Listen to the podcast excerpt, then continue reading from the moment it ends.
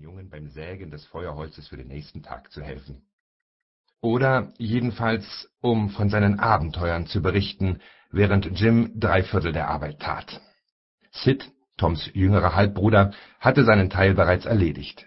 Sid war ein stiller Junge, der weder zu Abenteuern neigte noch zu irgendwas sonst, was dazu angetan gewesen wäre, Unruhe zu verbreiten. Während Tom sein Abendbrot verzehrte und dabei Zuckerstückchen stibitzte, wann immer sich die Gelegenheit bot, verwickelte Tante Polly ihn arglistig in ein peinliches Verhör, jedoch ohne, dass der Junge es bemerkte. So meinte sie jedenfalls. Tom sollte in die Enge getrieben werden, damit ihm die eine oder andere belastende Aussage entschlüpfe. Denn wie so manches schlichte Gemüt war Tante Polly zutiefst der eitlen Überzeugung, über die hohe Gabe der Diplomatie zu verfügen, und sie empfand eine beglückende Freude dabei, ihre höchst durchschaubaren Winkelzüge für ein Wunder an Verschlagenheit zu halten. »Tom, es war wohl ziemlich warm heute in der Schule, was?« »Kann man wohl sagen, Tante.« »Mächtig warm sogar, oder?« »Ja, das war's.« »Hattest du gar keine Lust, schwimmen zu gehen, Tom?« Ein leichter Schrecken fuhr Tom in die Glieder, ein leiser, beunruhigender Verdacht. Er forschte in Tante Pollys Zügen, diese aber verrieten nichts. So sagte er, »Nö, nicht allzu sehr.« Die alte Dame streckte ihre Hand aus, um Toms Hemd zu befühlen. »Jetzt ist dir aber nicht mehr so warm, hm?« Und sie war stolz, herausgefunden zu haben, dass Toms Hemd trocken war, ohne dass irgendjemand bemerkt hätte, dass es genau das gewesen war, was sie eigentlich wissen wollte.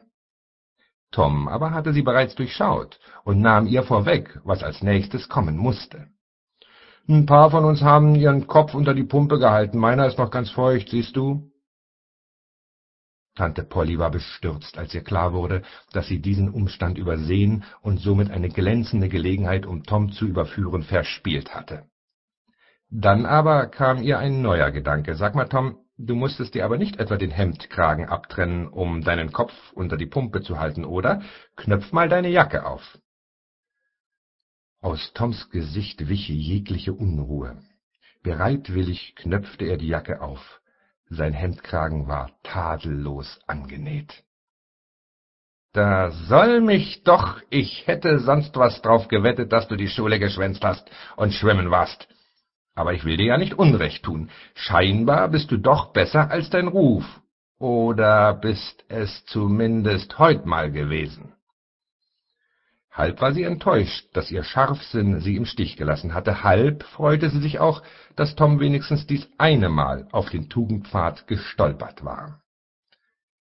Da aber sagte Sidney, »Ich hab gedacht, du hättest den Kragen mit weißem Faden angenäht, jetzt ist er aber schwarz.« »Natürlich war's ein weißer Faden, Tom«, aber Tom wartete gar nicht erst, was jetzt noch kommen mochte. Er rannte zur Tür hinaus und von der Schwelle aus rief er, »Na warte, Sid, dafür fängst du dir eine!« Nachdem Tom sich in Sicherheit gebracht hatte, besah er sich an einem ruhigen Plätzchen die beiden großen Nähnadeln, die eingefädelt unter seinen Rockaufschlägen steckten, die eine mit weißem Faden, die andere mit schwarzem. Er brummte, »Nie hätt se was gemerkt, wenn Sid mich nicht verpfiffen hätt. Verflixt noch mal, manchmal näht sie mit weiß und manchmal mit schwarz, wenn sie mal wenigstens bei einer Sorte bliebe, aber dem Sid, dem werd ich's zeigen. Den werd ich ordentlich verdreschen, da kannst du aber Gift drauf nehmen. Zwei Minuten später, oder vielleicht sogar noch weniger, hatte Tom all seine Sorgen vergessen. Das lag nun nicht etwa daran, dass sie weniger drückend und bitter für ihn gewesen wären, als es Erwachsenensorgen für einen erwachsenen Mann waren, nein, ein neues, mächtiges Interesse hatte sie in den Hintergrund gerückt und für einige Zeit zum Verstummen gebracht. Es handelte sich um eine neue und kunstvolle Art des Pfeifens, die er sich erst vor kurzem von einem Neger abgehört hatte, und er konnte es gar nicht erwarten, die Sache endlich ungestört zu üben. Der Pfiff klang wie Vogelgezwitscher mit einem fließenden Triller, der hervorgebracht wurde, indem man die Zunge leicht am Gaumen flattern ließ. Mit Fleiß und Aufmerksamkeit hatte Tom den Trick bald heraus. Pfeifend schlenderte er nun die Straße hinab, den Mund voll Harmonie und die Seele voller Dankbarkeit. Er war beinahe so glücklich wie ein Sternenforscher, der einen neuen Planeten entdeckt hat, nur dass seine Freude viel reiner und tiefer war. Der Samstagmorgen war angebrochen. Die sommerliche Welt erstrahlte hell und frisch. Pure Lebenskraft quoll aus allen Poren, jeder trug ein Lied in seinem Herzen, und wenn das Herz nur jung genug war, dann drang es auch über die Lippen. Auf den Gesichtern lag Fröhlichkeit, und jeder Schritt war voller Schwung. Tom erschien auf dem Bürgersteig, einen Eimer mit Farbe und einen langen Pinsel in der Hand. Er betrachtete den Zaun, und aller Glanz war von der Natur genommen. Tiefe Schwermut verdüsterte Toms Gemüt.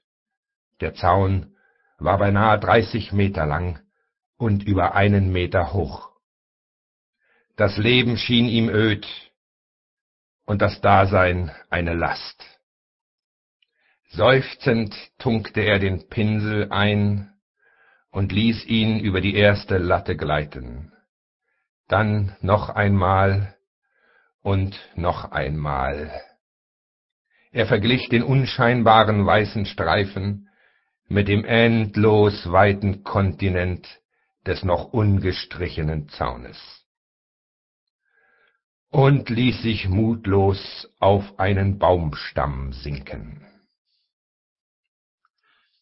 Singend, einen Blecheimer am Henkel schwingend, kam Jim aus dem Haus gehüpft. Bisher hatte Tom es geradezu abscheulich gefunden, Wasser vom Dorfbrunnen holen zu müssen, aber nun kam es ihm gar nicht so schrecklich vor. Es fiel ihm ein, dass am Brunnen immer mächtig etwas los war. Jede Menge weiße, Mulatten und schwarze Jungs und Mädchen warteten dort, bis sie an die Reihe kamen und vertrieben sich die Zeit mit allerlei Tauschgeschäften, Kämpfchen und sonstigen Zänkereien, oder sie ruhten sich einfach nur aus. Tom sagte, »Was meinst du, Jim? Ich geh für dich Wasser holen, wenn du so lange ein bisschen an dem Zaun streichst. Jim schüttelte den Kopf. Das geht nicht, Master Tom. Die alte Mrs. hat gesagt, ich soll Wasser holen und nicht stehen bleiben und keinen Blödsinn machen. Und sie hat gesagt, dass Master Tom mir sicher sagen wird, dass ich den Zaun streichen soll, aber dass ich gar nicht darauf hören soll und am besten einfach weitergehe und dass sie ein Aug auf den Zaun haben wird. Da musst du dir doch nichts denken, Jim. Sie redet doch immer so. Gib mir ruhig den Eimer, in einer Minute bin ich wieder zurück. Das kriegst du doch gar nicht mit. Ich trau mich nicht, Master Tom. Die alte Misses reißt mir bestimmt den Kopf ab. Ach, was sagst du, die Tante? Die doch nicht. Die verhaut doch nie jemanden. Die stupst dich höchstens mal mit ihrem Fingerhut auf den Kopf, na wenn schon. Sie redet bloß immer so schrecklich, aber es tut ja nicht weh. Jedenfalls nicht, wenn sie nicht weint. Jim geriet ins Wanken. Ne weiße Murmel, Jim, mit der schlägst du sie alle. Das ist ein prächtiges Stück von Murmel, muss ich schon sagen, aber Master Tom, ich hab mächtig Angst vor der alten Misses. Jim war aber schließlich auch nur ein Mensch, und die Murmel war einfach zu schön. Er stellte den Eimer ab und nahm sie entgegen. Eine Minute später flog er die Straße hinunter, den Eimer in der Hand und mit brennendem Hintern. Tom strich nach Leibeskräften an seinem Zaun, und Tante Polly zog einen Pantoffel in der Hand und Triumph in ihrem Blick von dannen. Toms Energie hielt aber nicht lange. Er musste an all die angenehmen Dinge denken, die er heute vorgehabt hatte, und der Kummer übermannte ihn mit gesteigerter Heftigkeit.